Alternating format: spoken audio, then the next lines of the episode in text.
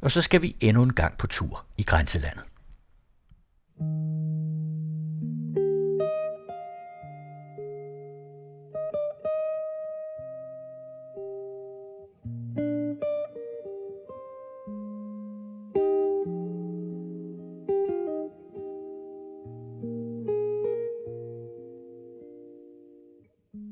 Velkommen til Grænselandet, og velkommen til det 8. program i serien Grænselandshistorier, der produceres med tilskud fra Grænseforeningen, og hvor jeg, Jørgen Johansen, besøger en række erindringssteder mellem Kongeåen og Ejderen sammen med Finslumstrup. På vejen til Husum ligger Mikkelberg, et center for kriget og nordisk kunst. Og i Husum – venter digteren Theodor Storm.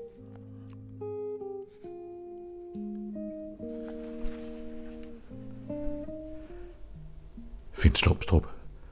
Mikkelberg ligger her på vejen ind til Husum.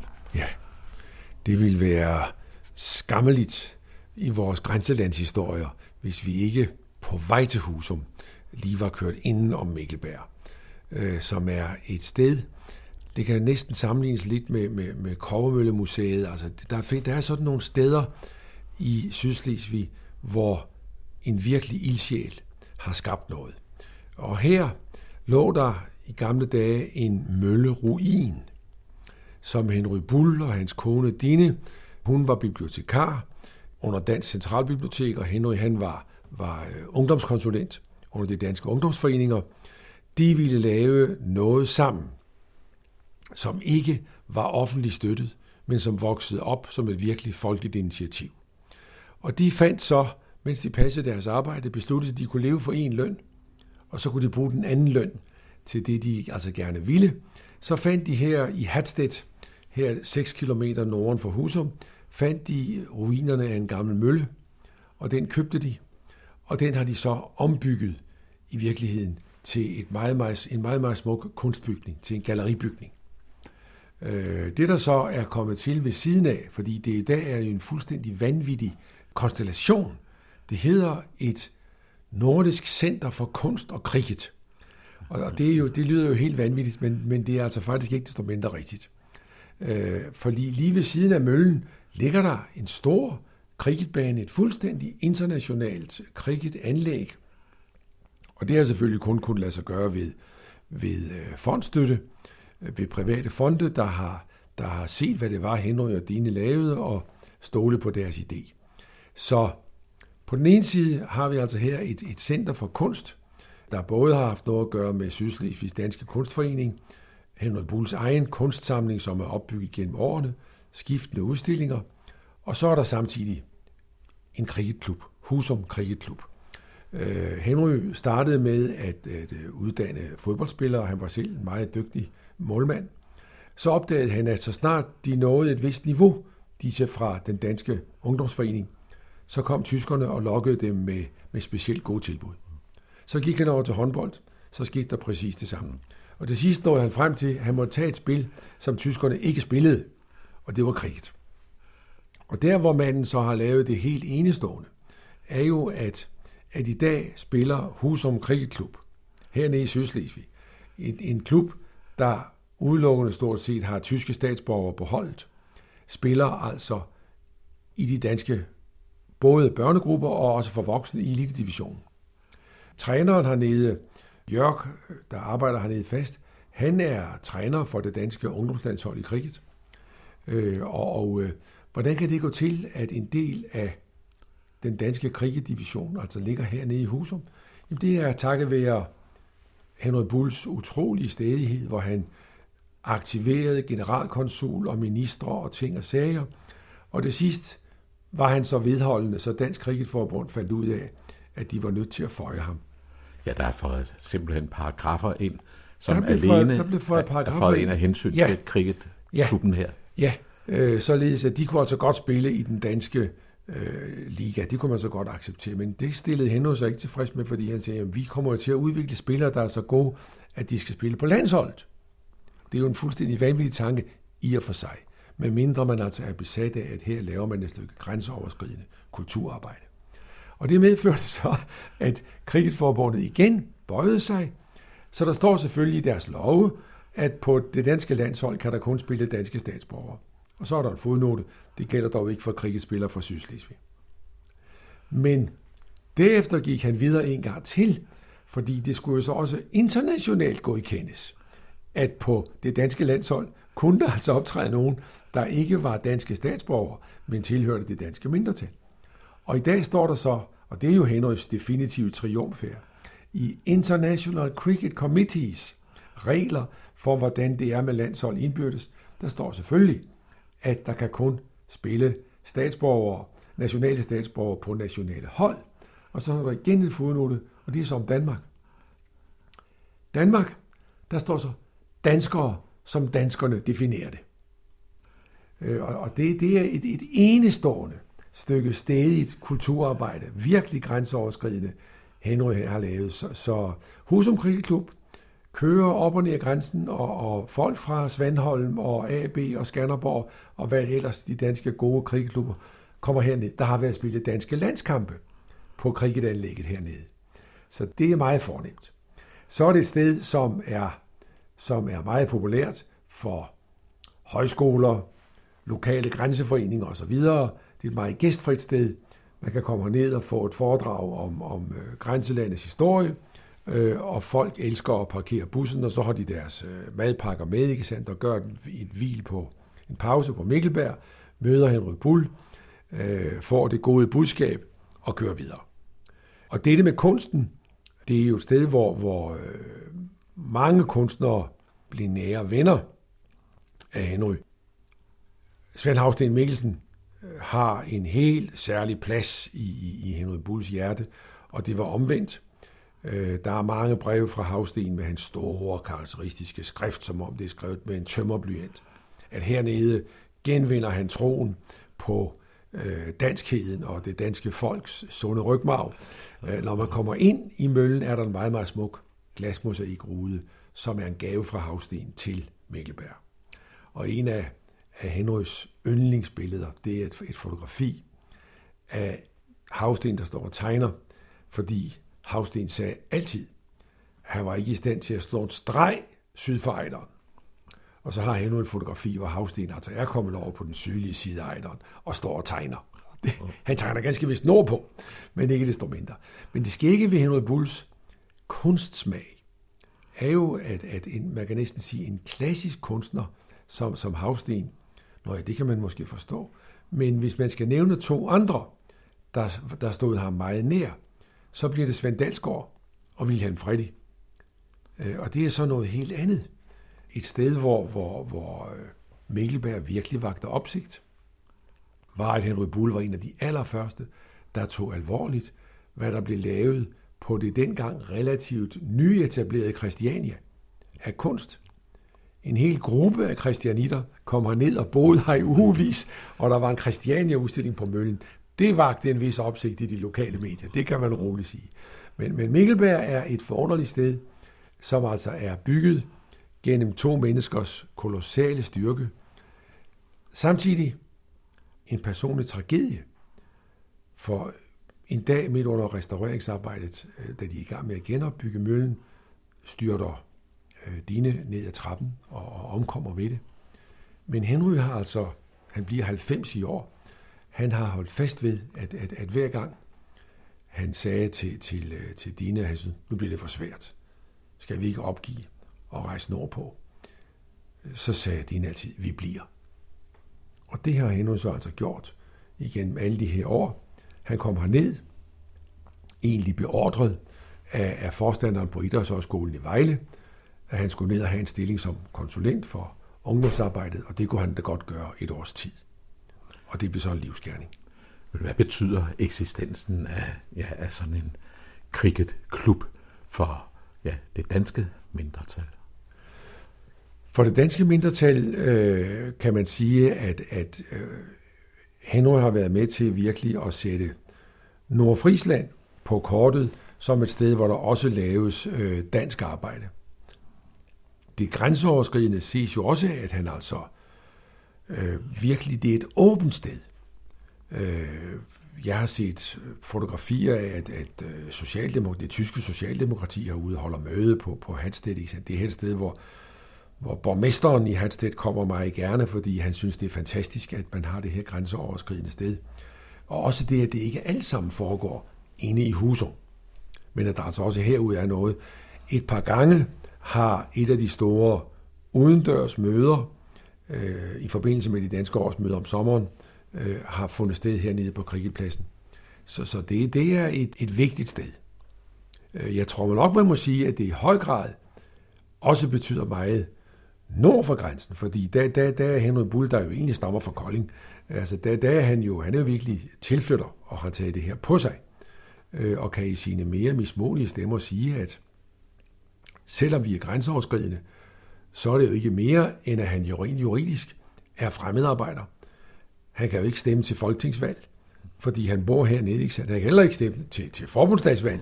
Så, så, så der er den der, grænsen er der stadigvæk på mange måder. Der er en pris, han har betalt ved at lojalt gå ind og være en del af mindretallet. Øh, og i modsætning til dine, så var han altså ikke, kan man sige, født ind i mindretallet. Men, men det har han taget på sig, og der står et, et, et fornemt livsværk her, og det vil stå efter ham, ligesom, ligesom øh, Kovmøllemuseet også står efter øh, Gisela og Bodo Dats.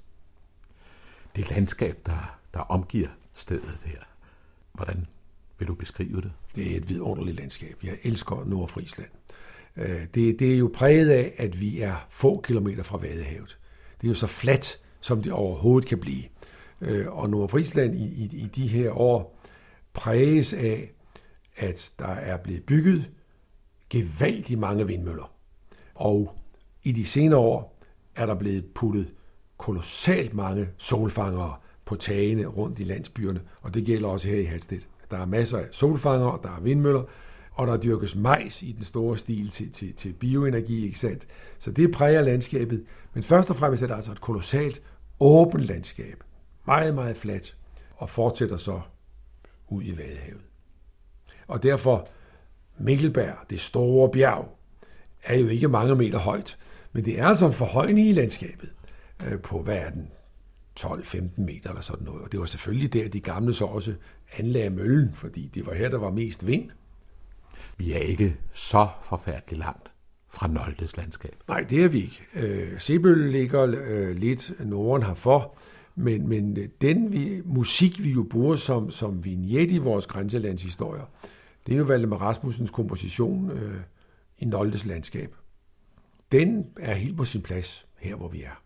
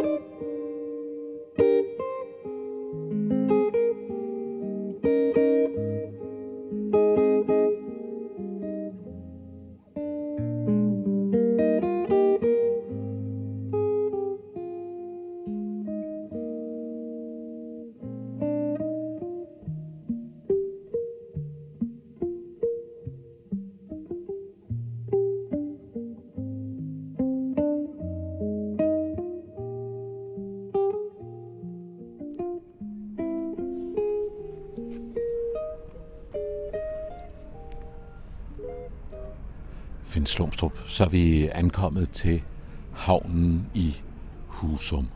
Og det er jo virkelig så et trafikknudepunkt med næsten lige så stor betydning som Emmervadbro. Det Måske man... større. Måske større, ja.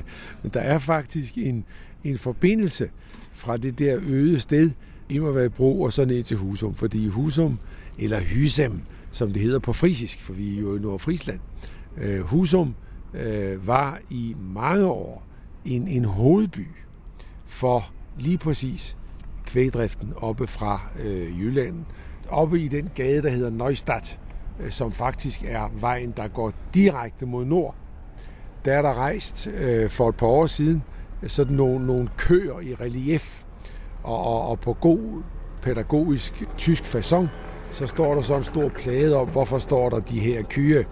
Og det er så for at minde om, at, at øh, sandsynligvis, det står så ikke lige på den plade, men sandsynligvis helt tilbage i 1200-tallet, har der været kvægedrift herned, øh, og den er så fortsat igennem århundrederne.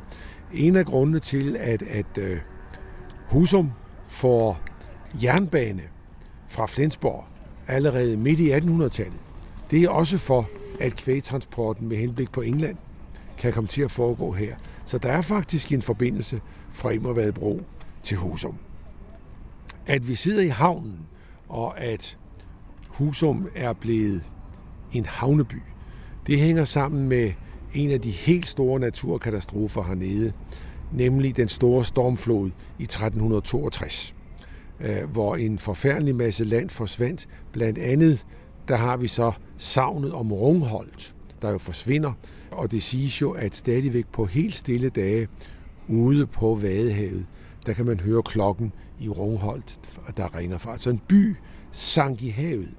Meget sank i havet. Men for Husum var det et fantastisk held. For stormfloden i 1362 medførte, at Husum blev havneby. Og altså kom helt ud til Vadehavet. Som vi sidder lige nu, her hvor, hvor, havet, hvor, hvor havnen ender øh, herover øh, og man kan se Frederik den 7. monogram på muren herovre. Øh, lige nu er der masser af vand i havnen, men det er der ikke om nogle timer. Fordi det her er altså en havn, der i den grad registrerer, når der er flod og ebbe. Og lige nu er der altså flod. Men det er den, den øh, frisiske hovedby herude i Nordfrisland. Det er en by med øh, lidt over 22.000 indbyggere, øh, og øh, officielt ligger den 5 meter over havet. Og det vil altså også sige, at, at det skal ikke stige ret meget, før der er problemer. Og det har der været to gange for alvor her. I 1362, hvor det var et stort held for Husum, kan man se. Der var igen en stor stormflod i 1600-tallet. Det var ikke positivt for Husum, fordi det medvirkede, det medførte, at Frederiksstad og Tønning også blev havnebyer. Og så fik, så fik, kan man sige, Husum mere konkurrence på den led. Men det er altså et, et, øh, et sted, øh, der lever og ånder, trækker vejret ind, trækker vejret ud med Vadehavets stigen og falden. Et særpræg for Husum i, i lang tid har jo været det, at det er her, man fanger fjordrejer. Alle traditionelle Husum-retter, de har krabben, kalder de har krabbensuppe osv. Og, og Husum har to store turistattraktioner. Den ene, det er i slutningen af marts måned, lige omkring den 1. april, der laver man Krokus Festival. For oppe ved det gamle slot, heroppe bagved, faktisk op nordpå, retning op mod bro, der bliver parken i, omkring slottet omdannet fuldstændig til et krokus-tæppe. Den anden store attraktion, øh, det er så i efteråret, hvor man laver Husum og Krabbentarten, hvor der virkelig er kæmpemæssigt marked og et fiskeorgie af den anden verden. Alt med rejer øh, tilhørende her. Det, det er en by, som jo er, er øh, sælger sig selv som at være den grå by ved havet. Du kan høre, der er jernbane også. Kommer bullerne lige derude. Der er en jernbanebro, der går over havnen. Øh, den sælger jo sig selv som den grå by ved havet. Øh, og det hænger jo sammen med, at jeg kender ganske simpelt ikke nogen by, der gør så meget ud af sin digter, som Husum gør. Øh, her blev Theodor Storm født i, i september 1817, og, og, og Husum bliver hans by, kan man sige. Øh, det, er meget, det er meget mere ægte end, end H.C. Andersen og Odense. Fødsel, yes, så tager Storm sin uddannelse i, i han går i skole i Lübeck, bliver uddannet i Kiel, men så kommer han tilbage hertil i 1843 og slår sig ned som advokat, arbejder som advokat, men i 1850, efter den første slesvigske krig, øh, starter der jo en vældig kraftig øh, danificeringsproces. Og, og, og Storm var tysksindet. Så han nægtede at aflægge troskabsed til den danske konge. Og det medførte så, at, at han ikke kunne i 1852 øh, sørgede sådan den ansvarlige danske opsynsmand, hvad det nu var, han hed, kan jeg ikke huske, hans officielle titel kan jeg ikke huske, men han fratog simpelthen Storm retten til at drive virksomhed som advokat. Så han måtte forlade Husum og drog til Potsdam og arbejdede sig derover i en årrække, kommer så tilbage efter 1864 øh, og slår sig ned i Husum igen, køber et hus henne i Vassereje, øh, en smuk gade her henne, bagved, altså meget tæt ved havnen. Øh, og det er så i dag Theodor Storm Museum. Øh, og Theodor Storm selskabet holder til der. Rundt i byen er der, jeg ved ikke hvor mange mindeplader. For her boede Storms bedsteforældre osv. osv. Han ligger selvfølgelig også begravet her, men han døde her ikke. Fordi han, øh, han drog bort og øh, bosatte sig nede i Hardemarschen, hvor han levede de sidste år af sit liv. Men det er altså ham, der har lavet et lille digt, og med din tilladelse vil jeg gerne læse det på tysk. Det er tre små lyriske vers om de stat, om byen. Og der kommer det der udtryk, den grå by ved havet. Sådan præsenterer han den. Am grauen Strand, am grauen Meer und seit ab liegt die Stadt. Der Nebel drückt die Dächer schwer und durch die Stille braust das Meer eintönig um die Stadt. Es rauscht kein Wald, es schlägt im Mai kein Vogel ohne Unterlass. Die Wandergans mit hartem Schrei nur fliegt in Herbstes Nacht vorbei, am Strande weht das Gras. Doch hängt mein ganzes Herz an dir, du graue Stadt am Meer. Der Jugend Zauber für und für ruht lächelnd doch auf dir, auf dir, du graue Stadt am Meer. Nu kan man se i, i, i, i turistbrochurerne, at det begyndt at spille på det her. De graue Stadt. Tankestreg. Doch ganz bunt. Altså, den er faktisk temmelig farverig. For det synes jeg nemlig, den er.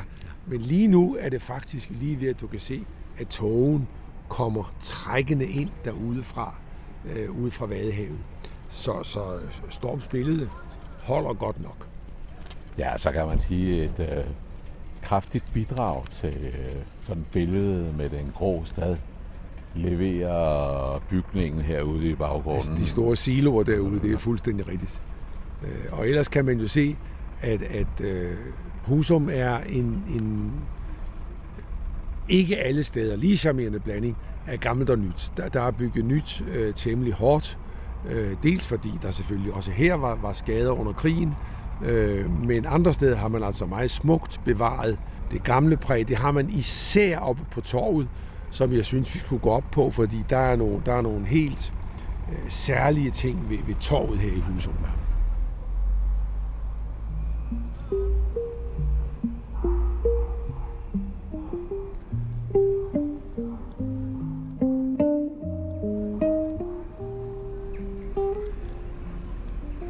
Finn Slåstrup, vi er ankommet til torvet, det store torv i Husum.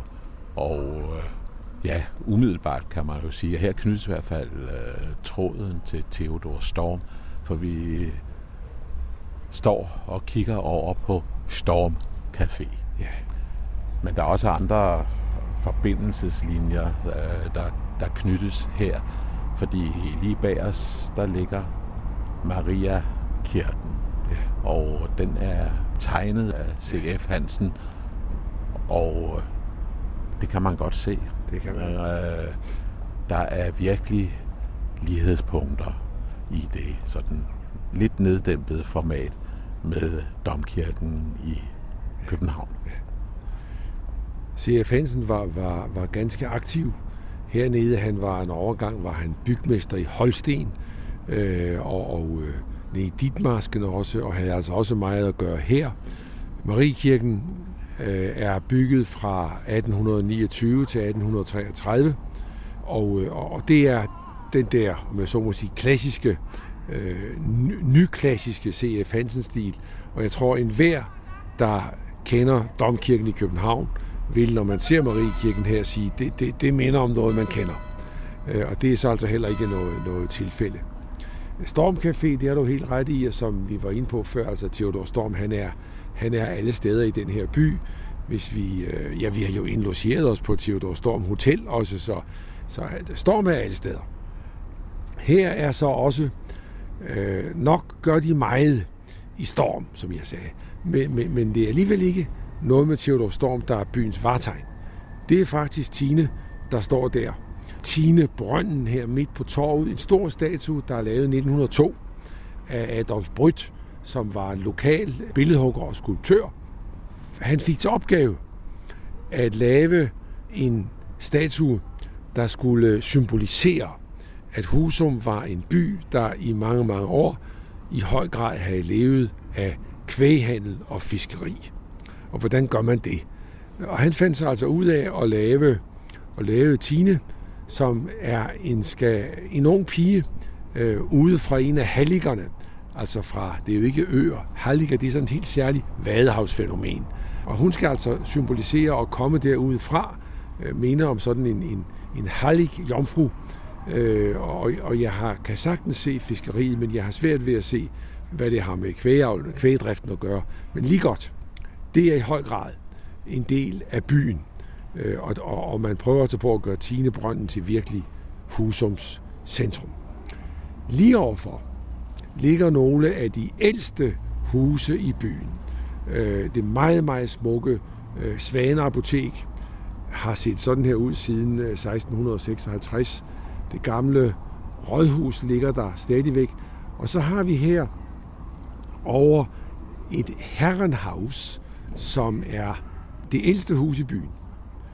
Oppe på Herrenhaus, nu kan vi kun, fordi det er ved at tusse, kan vi kun se nogle hvide prikker. Men hvis der havde været fuld lys på, så kunne vi se, at det faktisk er mands ansigter, der er sat derop. Og de er sat derop til skræk og advarsel.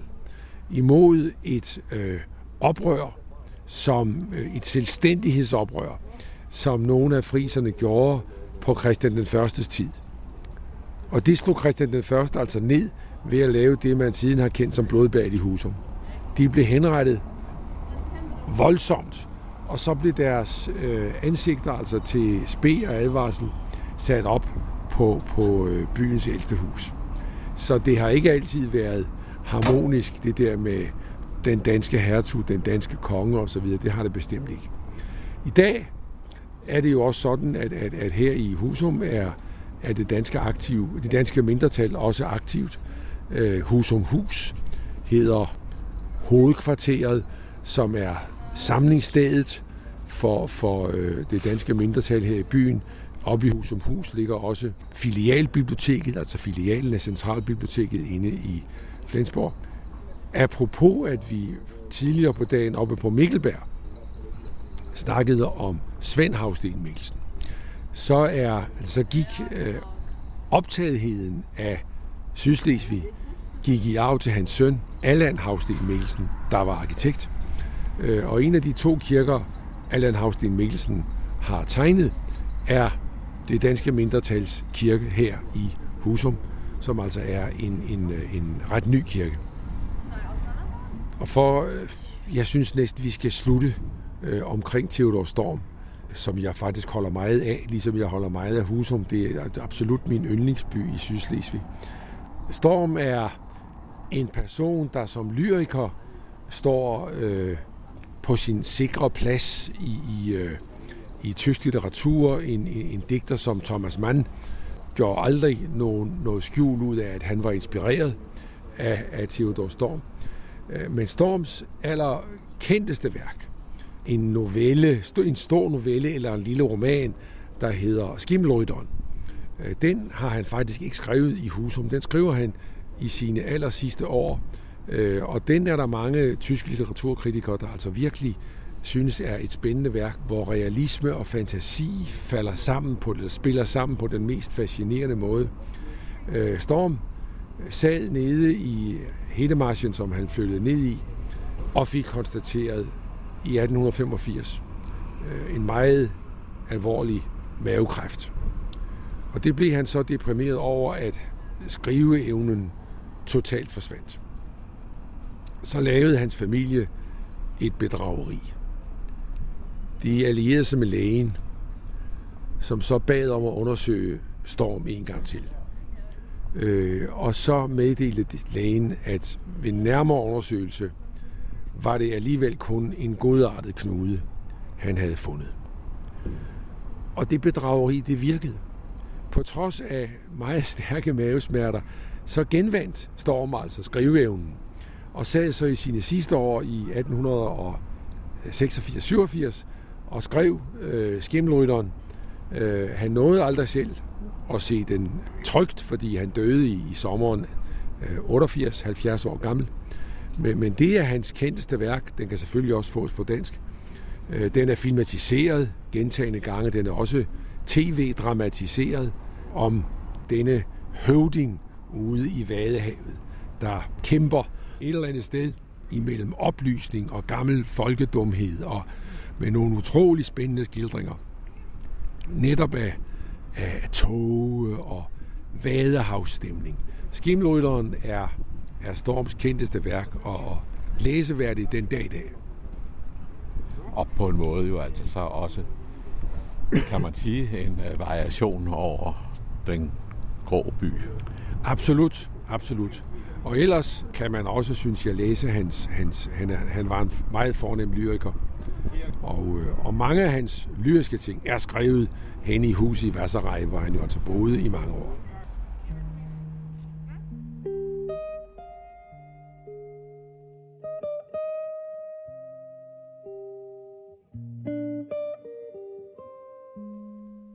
Det 8. program i serien Grænselandshistorier der produceres med støtte fra Grænseforeningen, slutter til tonerne fra Valdemar Rasmussens I Noldes landskab. Finn Slumstrup og jeg, Jørgen Johansen, sætter kursen mod nord.